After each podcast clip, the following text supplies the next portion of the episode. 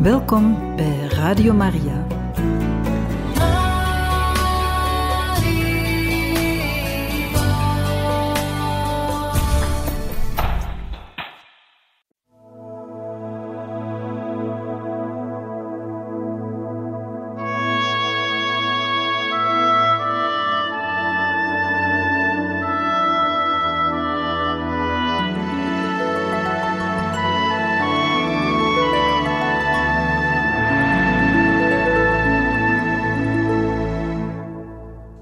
Beste luisteraars van Radio Maria, in dit programma Heilige Getuigen gaan we verder met de lezing van het boek over Johannes van het Kruis, met de titel Geboren uit Gods adem en geschreven door Crisogono de Jesus.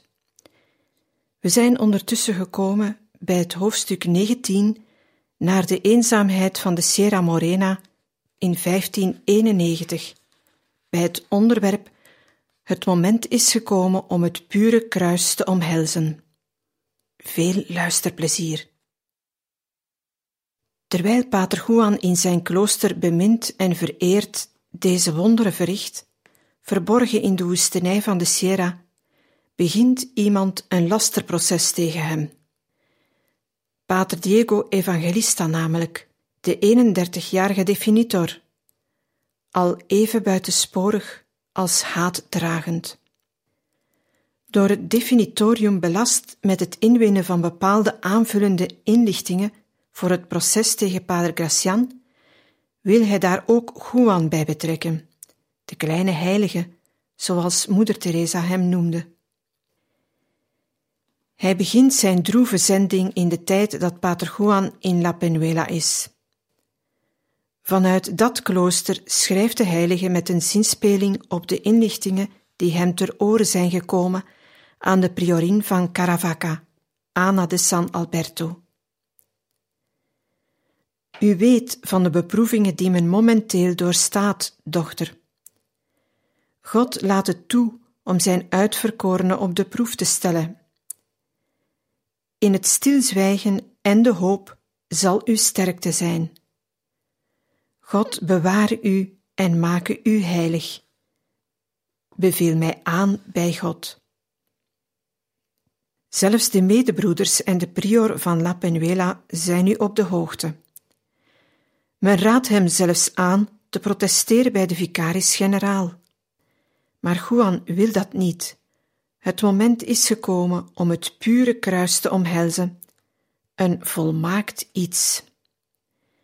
Hij wil de vreselijke en pijnlijke laster liever in stilte verdragen.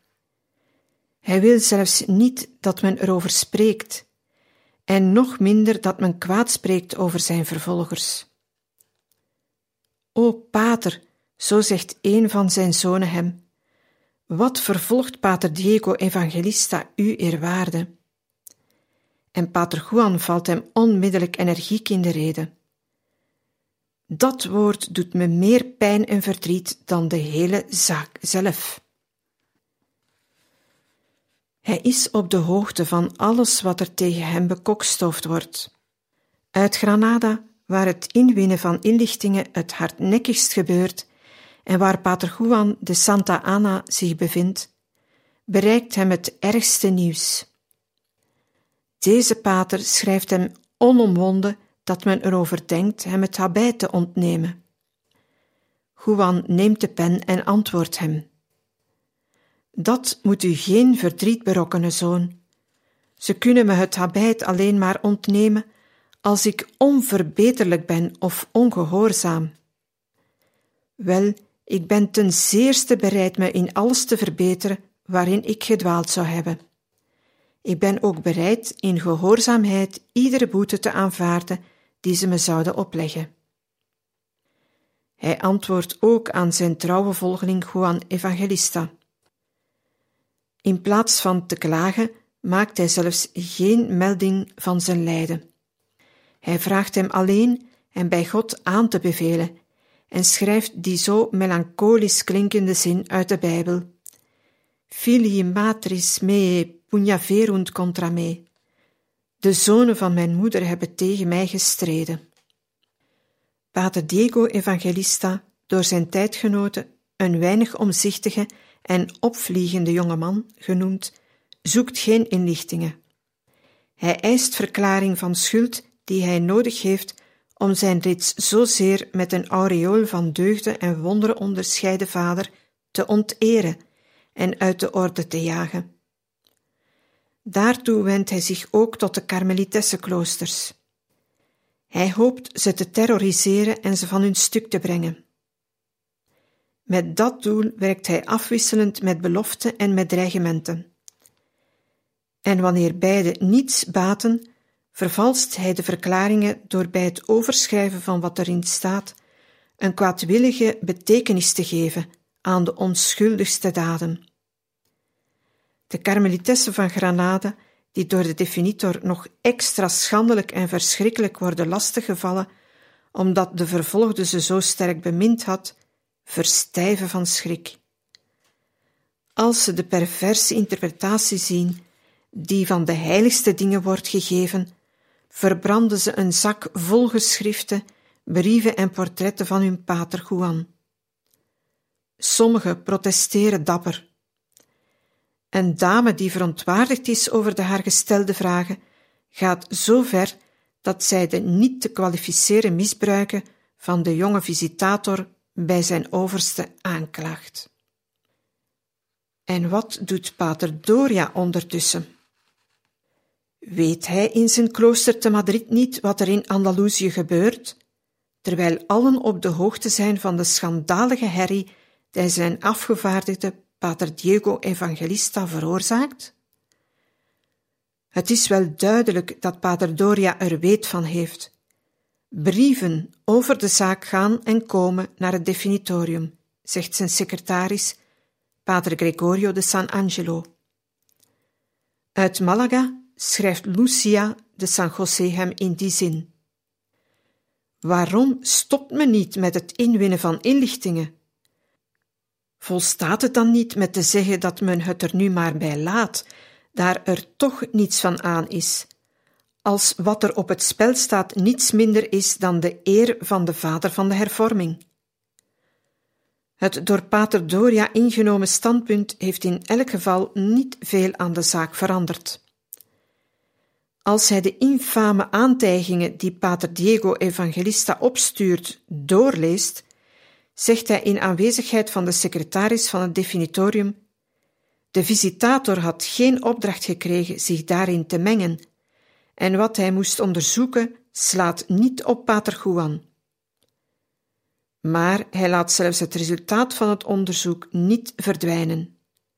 Het blijft in de archieven tot in 1594 wanneer de nieuwe generaal Elias de San Martin het in zijn bijzijn laat verbranden. Zelfs na de dood van Pater Juan zet Pater Diego zijn onverzoenlijk lasterwerk in Italië nog voort.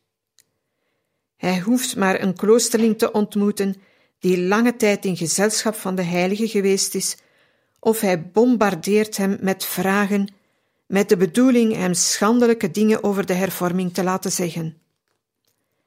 Het zou hem gespeten hebben als het slachtoffer hem ontsnapte. Hij was in San Lucar als het nieuws over de dood van Johannes van het Kruis hem bereikt. Terwijl de monialen en met name Maria de San Pablo wenen en jammeren over het heengaan van de heilige, roept Pater Diego uit: Als hij niet gestorven was, had ik hem het abijt ontnomen en was hij niet binnen de orde gestorven. In Ubeda kent niemand me. Terwijl Pater Diego zijn proces voert, begint Pater Juan in zijn eenzaamheid van La Penuela hinder te voelen van lichte koorts als gevolg van een ontsteking aan het rechterbeen. Zonder er zich aanvankelijk om te bekommeren, krijgt ook Pater Francisco de San Hilarion last van dezelfde kwaal. Hij stelt Johannes van het Kruis voor om zich samen te laten verzorgen in Baeza. Daar gaan de zieken van La Penuela namelijk naartoe. Zo'n gebrek was er in die eenzaamheid aan mogelijkheden, dokters en geneesmiddelen. Broeder Tuinman, Juan de la Madre de Dios, was ook al naar Baeza gegaan. Johannes van het Kruis verzet zich er aanvankelijk tegen, vastbesloten geen stappen te doen. Hij zal niet naar Baeza gaan, het door hem gestichte klooster, waar men hem kent en van hem houdt. De prior daar, Angel de la Presentation, is zelfs een van zijn toegewijde vereerders. Juist daarom waarschijnlijk wil Juan er niet heen. Gaat u zich maar laten verzorgen in Baeza, zegt hij tegen Francisco de San Hilarion. Ik ga naar Ubeda, want in Baeza kent men me goed en in Ubeda kent niemand me. De overste moet echter nog ingrijpen, want de zieke blijft vinden dat het helemaal niet nodig is om La Penuela te verlaten. Pater Juan de la Madre de Dios, die bij afwezigheid van de prior als vicaris van het klooster uit Ubeda komt, gelast het hem en Juan zegt dan: Als het een kwestie van gehoorzaamheid is, laten we dan maar gaan. En hij maakt zich gereed om te vertrekken. Tevoren pakt hij de pen nog op en schrijft aan Doña Ana de Peñalosa: Jezus zij in uw ziel, mijn dochter in Christus. Hier in La Penuela heb ik het bundeltje brieven dat uw knecht me bracht, ontvangen. Uw zorg schat ik zeer hoog. Morgen zal ik naar Obeda vertrekken voor de genezing van een paar aanvalletjes van koorts. Al acht dagen heb ik er ieder dag last van. Ze willen me maar niet verlaten. Daarom denk ik de hulp van medicijn nodig te hebben. Ik ben echter van plan hier weer dadelijk terug te komen. Werkelijk, ik voel me goed op mijn plaats in deze eenzaamheid. En dan zegt u me dat ik ervoor moet oppassen niet mee te gaan met pater Vrij Antonius. Wees er maar zeker van dat ik in dit opzicht en ook voor de rest waarvoor u me vraagt te zorgen, me zoveel mogelijk in acht zal nemen. Ik heb er me buitengewoon over verheugd dat meneer Don Louis nu priester van de Heer is. Mogen hij het vele jaren blijven. Zijne majesteit vervullen de wensen van zijn ziel. Wat is het priesterschap toch een geschikte staat om alle zorgen achter zich te laten en de ziel spoedig te verrijken met hem. Wens hem van mijn kant alle goeds. Ik durf hem namelijk niet zelf te vragen dat hij zich ook mij eens herinnert als hij bezig is met het heilig offer. Ik, die bij hem in het krijt sta, zal het altijd doen. Al vergeet ik tegenwoordig gemakkelijk, toch zal ik niet gauw verzuimen aan hem te denken, omdat hij zo vlak bij zijn zus zit, en aan haar denk ik altijd. Doe van mij heel veel groeten in de Heer aan mijn dochter Donja Ines. Smeekt gij beide hem dat hij me toch wil gereed maken om hem met zich mee te nemen. Op het moment herinner ik me niets meer wat ik u zou kunnen schrijven. Ook vanwege de koorts laat ik het maar hierbij. Ik had nogthans graag meer geschreven. Uit La Penuela, 21 september 1591. Fraai Johannes van het Kruis. We ontbreken hier voor wat muziek.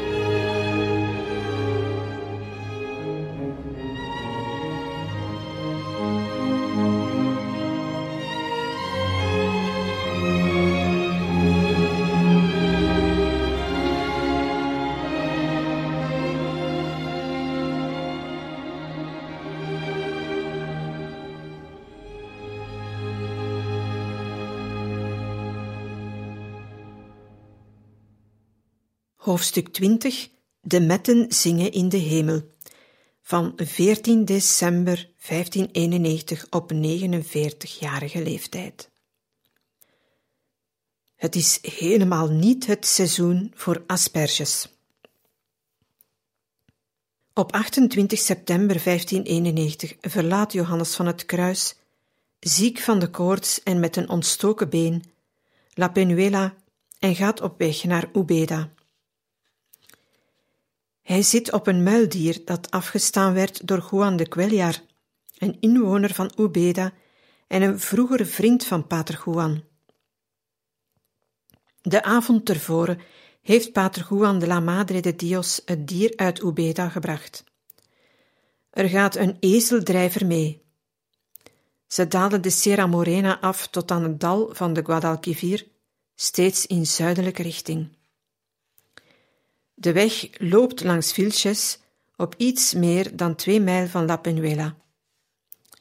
Het is een plaatsje dat op drie heuvels gelegen is, omringd met kleine heuveltjes die begroeid zijn met struikgewas en hakhout, met een stenen burcht op de top van de hoogste heuvel die een konische vorm heeft. Twee mijl verder komen ze door Arquilos, een verzameling arbeiderswoningen op een kleine vlakte die in het noorden bespoeld wordt door de Guadalén. Een bocht van west naar oost rond een heuvelhelling en de twee reizigers bevinden zich voor de brug van Ariza over de Guadalimar. Ze hebben bijna zeven mijl afgelegd. Het landschap is prettig, een vredige inzinking die schuilgaat tussen hoge heuvels met afgeplatte ronde toppen. Een klein stil dal met een beschroomde ingetogenheid en als het ware bewaakt door die hoogte die de rivier zien voorbijstromen tussen populieren, oleanders en tamarisken. De brug van gehouwen steen, net zo rood als het water van de Guadalimar, ligt noord-zuid. Hij heeft vijf Romaanse bogen, één in het midden die de volle breedte heeft van de normale rivierbedding, en vier kleinere aan elke kant twee. Onder een van deze bogen, waar het altijd droog is, behalve tijdens de sterke was met het hoogste Andalusische waterpeil, houden Juan en de muilezerdrijver halt om te rusten. De zieke is vermoeid en heeft geen eetlust. Drie of vier dagen al kan hij niets eten waar hij iets aan heeft. Telkens als de ezeldrijver hem gevraagd heeft of hij ergens trek in had, antwoordde Juan ontkennend. Wat asperges, als die er waren, zegt hij tenslotte bij de brug over de Guadalimar. En de ezeldrijver heeft op een steen in de rivier een bos korenasperges gezien. Broodaspergie, zoals pater Bartolomé de San Basilio ze noemt, die ze s'avonds ziet. Ga ze halen, zegt Juan tegen de ezeldrijver, nadat hij hem eerst in de heuvels naar de eigenaar heeft laten zoeken. En leg een steen op de plek waar ze liggen en op die steen vier maravedis. De drijver haalt de asperges, legt de vier maravedis op de steen, zodat de eigenaar niet bestolen zou worden, en ze vervolgen hun weg naar Ubeda. De weg gaat zigzag over de heuvel links van de rivier, wanneer men de blik zuidwaarts richt. Er zijn drie mijl lang golvende heuveltjes, beplant met eik, steeneik en tijm. Juan kent die streek al jaren, sinds hij rector was in Baeza, dat er nog geen vier mijl verder tegenover ligt. Ze komen in Ubeda, terwijl de kok de asperges klaarmaakt, het enige avondmaal van de zieke, vertelt Juan zelf om de paters te laten lachen, het verhaal van de vondst waaraan hij elk wonderlijk karakter ontneemt.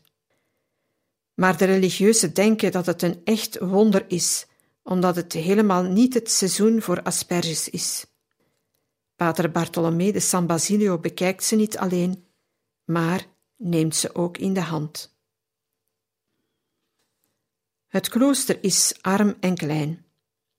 In die dagen, anno 1591, is Ubeda een belangrijke stad. Tussen de smalle bochtige straatjes met hun echt Arabisch stadsplan staan er binnen de wallen monumenten in allerhande stijl.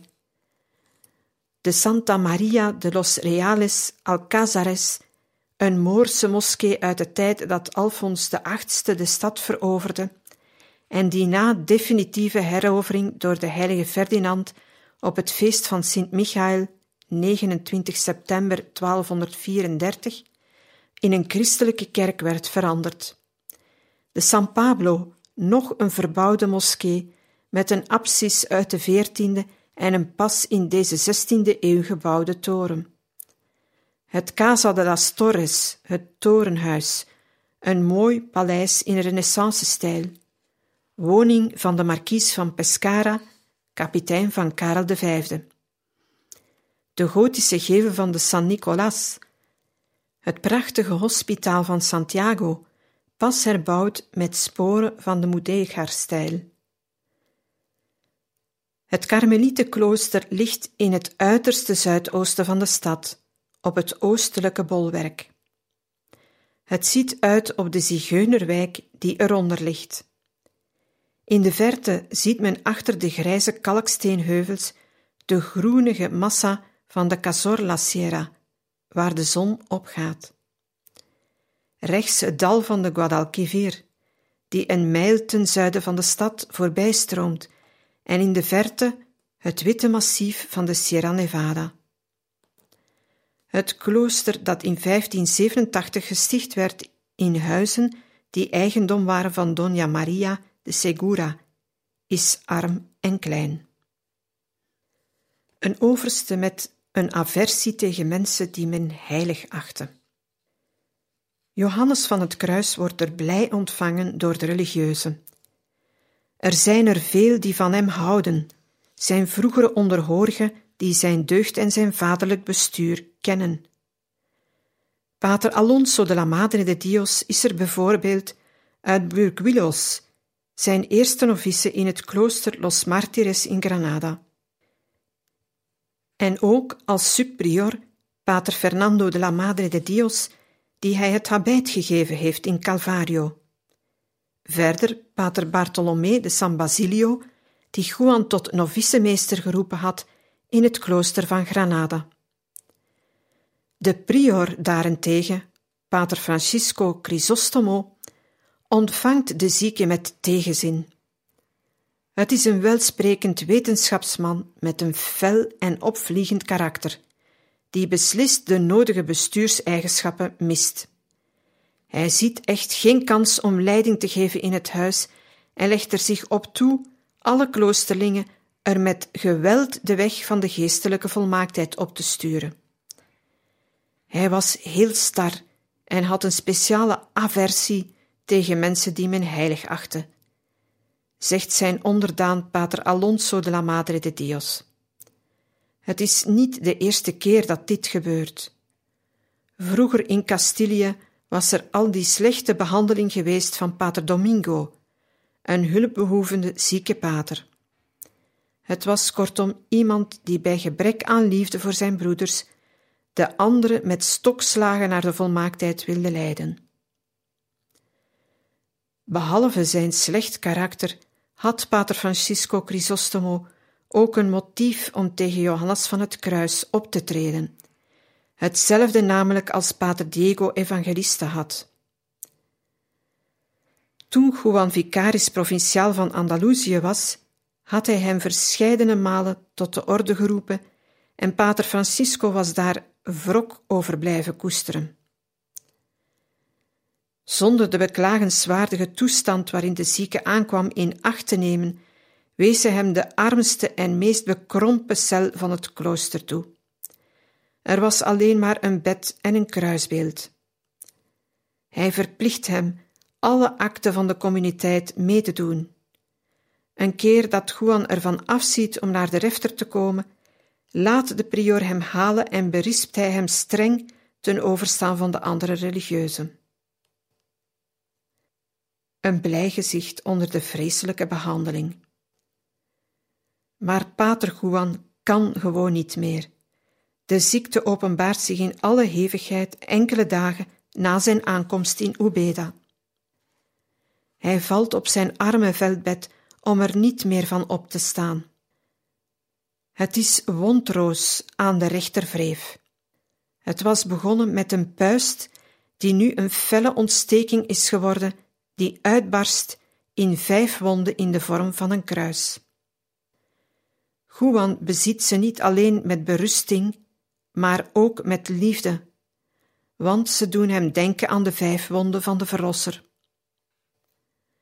Eén ervan, de middelste, bevindt zich precies op de plaats waar de wond geweest moet zijn van de nagel in de voet van Christus. Het is de grootste en die verschaft hem de meeste godsvrucht. Hij zegt het zelf tegen pater Agustin de San José, zijn vroegere medebroeder uit Granada.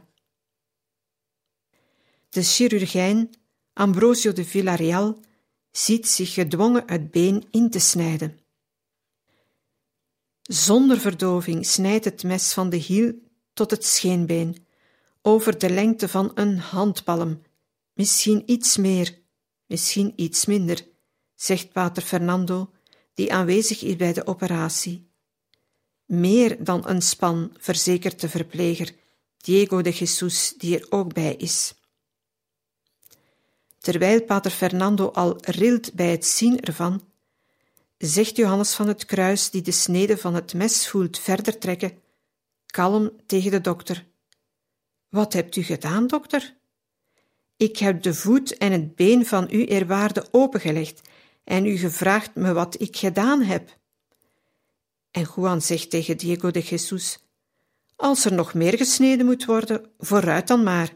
Snij en mogen de wil van mijn Heer Jezus Christus geschieden. De behandeling is pijnlijk. De chirurgijn neemt stukken vlees weg, raakt de zenuwen bij het uitbranden van de wonden, naait die dicht, laat het bot bloot. Ondertussen houdt de zieke de handen gevouwen voor de borst, zoals hij gewoon is als hij wil bidden, en verdraagt de vreselijke behandeling met een blij gezicht. De etter loopt er aanhoudend overvloedig uit. Men vult er koppen vol mee, twee of drie s'morgens en evenveel s'middags. Maar die etter ruikt lekker, met een geur die op muskus lijkt. Ze ruikt zo goed dat broeder Diego de Jesus geen enkele weerzin voelt om ze naar zijn lippen te brengen. We onderbreken weer voor wat muziek.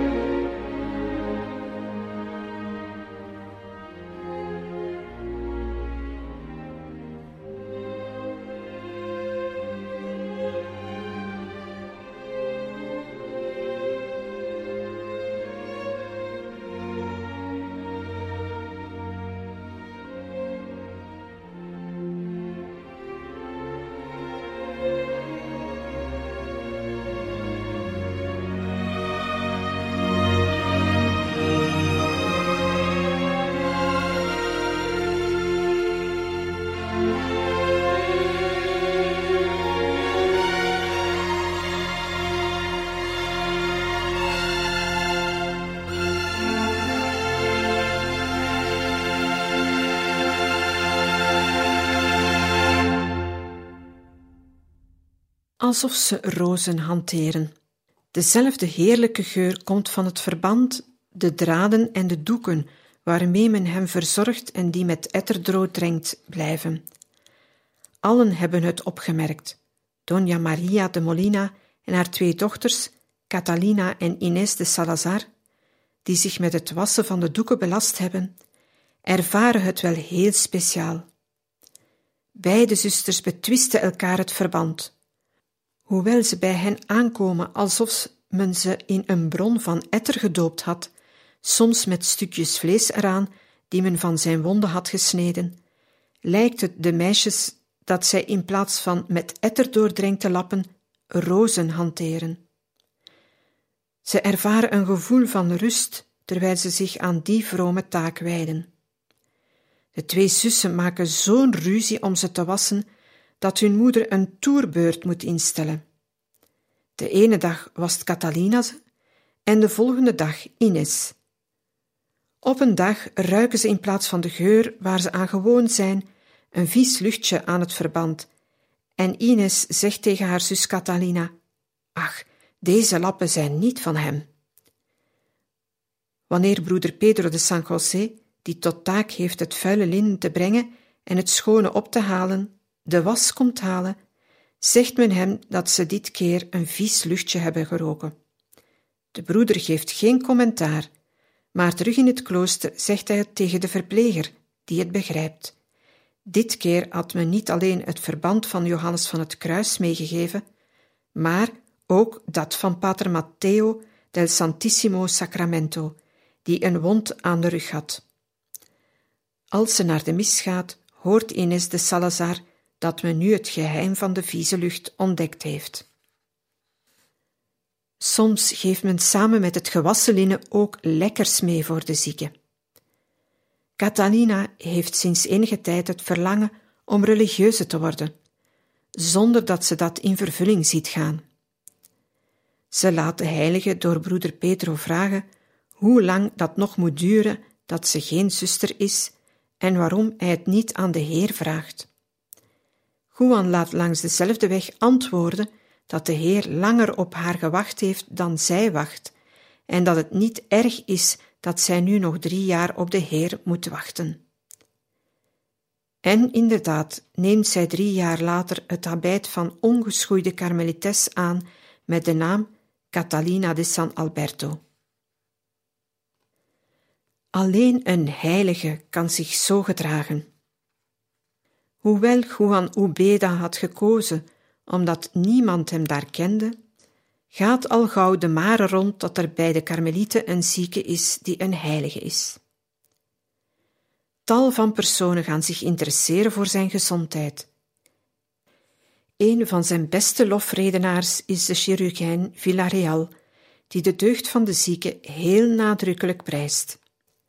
Hij staat verbaasd over zijn geduld, over de zachte gelaatsuitdrukking waarmee hij de vreselijke behandeling ondergaat over de zalving waarmee hij aanhoudend tot hem spreekt over geestelijke zaken. Na de zieke zelf is er niemand die beter weet wat voor ondraaglijke pijn deze ziekte meebrengt. Ze vernielt in snel tempo de weefsels. Alleen een heilige kan zich zo gedragen, zegt de chirurgijn tegen allen die hem nieuws vragen over Pater Juan. Hij bewaart zelfs een paar van de verbanden die hij wegneemt om ze daarna voor zijn zieken te gebruiken. Een van de families die de grootste belangstelling voor Juan hebben en die zich met de meeste liefde om hem bekommeren, is de familie van Don Bartolomé Ortega Cabrio. Het zijn oude weldoeners van de ongeschoeide paters en ze kennen de deugd van pater Juan al sedert lang. Toch heeft Doña Clara de Benavides zijn echtgenote Juan nooit gezien. Het zijn verwanten van Don Bartolomé die, toen pater Juan overste was in Calvario, een ezel met levensmiddelen stuurde toen de paters niets te eten hadden. Pater Juan had toen geweend, half van ontroering, half van verdriet, bij het zien dat de Heer hen geen honger liet lijden. Don Bartolomé is de broer van pater Fernando de la Madre de Dios, subprior van het klooster van Ubeda. Het is uit dat huis dat het verband voor de zieke komt. Doña Clara koopt het en geeft het in een mandje aan dokter Villarreal, een vriend des huizes, om het hem te brengen. Men maakt ook eten voor hem klaar. Doña Clara heeft dat op zich genomen sinds ze een keer, toen ze de kerken bezocht, een kind met een mandje had gezien. Men zei haar toen dat de maaltijd voor Pater Johannes van het Kruis bracht, en voortaan belast zij zich met het gereedmaken ervan bij haar thuis. Alles is makkelijk voor haar. De winkels zijn open, zelfs buiten de normale uren, wanneer er iets voor de zieke gekocht moet worden. Niemand legt daar iets in de weg. Er is niets onvindbaar wanneer men het nodig heeft voor Pater Juan. Het keukenpersoneel zegt verbaasd dat de pannen waarin men bouillon voor hem klaarmaakt zich wonderlijk lijken te vermenigvuldigen. Ze hebben het nagegaan. Ze nemen gelijke porties voor hun heer Don Bartolomé en voor Pater Juan.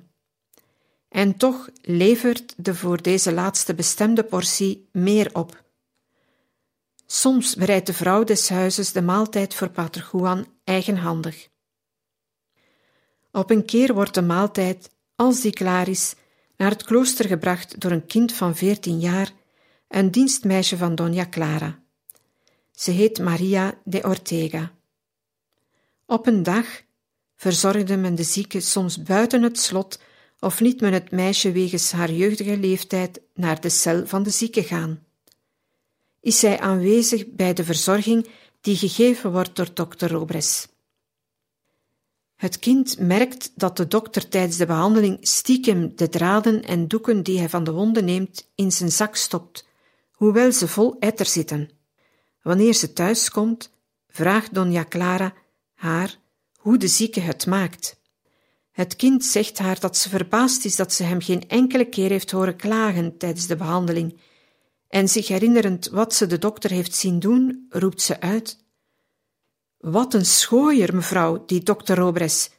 De draden en doeken vol etter die hij van de wonden van Patrianus van het kruis wegneemt, stopt hij in zijn zakken en neemt ze mee. Zwijg, domoor, antwoordt Dona Clara. Dat zijn reliquieën die heel lekker ruiken. Pater Johannes van het Kruis is een heilige en daarom neemt de dokter ze mee. Wanneer de dienstmeisjes van Don Bartolomé opdracht krijgen geen eten voor Pater Juan meer klaar te maken, omdat die gezegd heeft dat hij veel te veel verwend wordt en dat hij wil dat het in het klooster wordt klaargemaakt, vinden ze dat heel erg jammer. Het was echt een genot voor hen. Ze waren ervan overtuigd dat ze voor een heilige werkten. Donja Clara stuurt hem geschenken door bemiddeling van de dokter. Op een dag laat ze hem zeggen dat hij God moet bidden om een voorspoedige bevalling.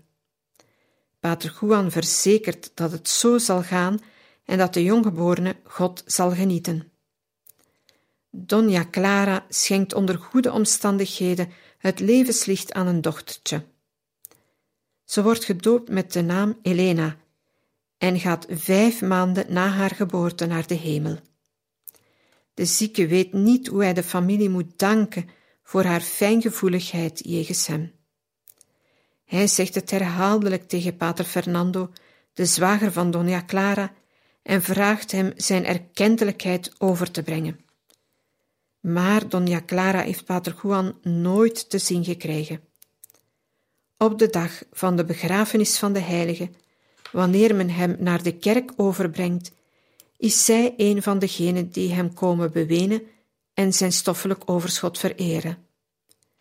Later gaat zij graag bij zijn graf zitten, erop toeziend dat niemand plaatsneemt op de zerk die het lichaam van de heilige pater Johannes van het Kruis bedekt. Beste luisteraars, we zijn voor vandaag weer aan het einde gekomen van deze lezing uit het boek over Johannes van het Kruis en gaan volgende keer verder met het hoofdstuk 20 De metten zingen in de hemel 14 december 1591 op 49-jarige leeftijd en gaan volgende keer verder met het onderwerp veel bezoek in de arme, smalle stel. Bedankt voor het luisteren en graag tot morgen.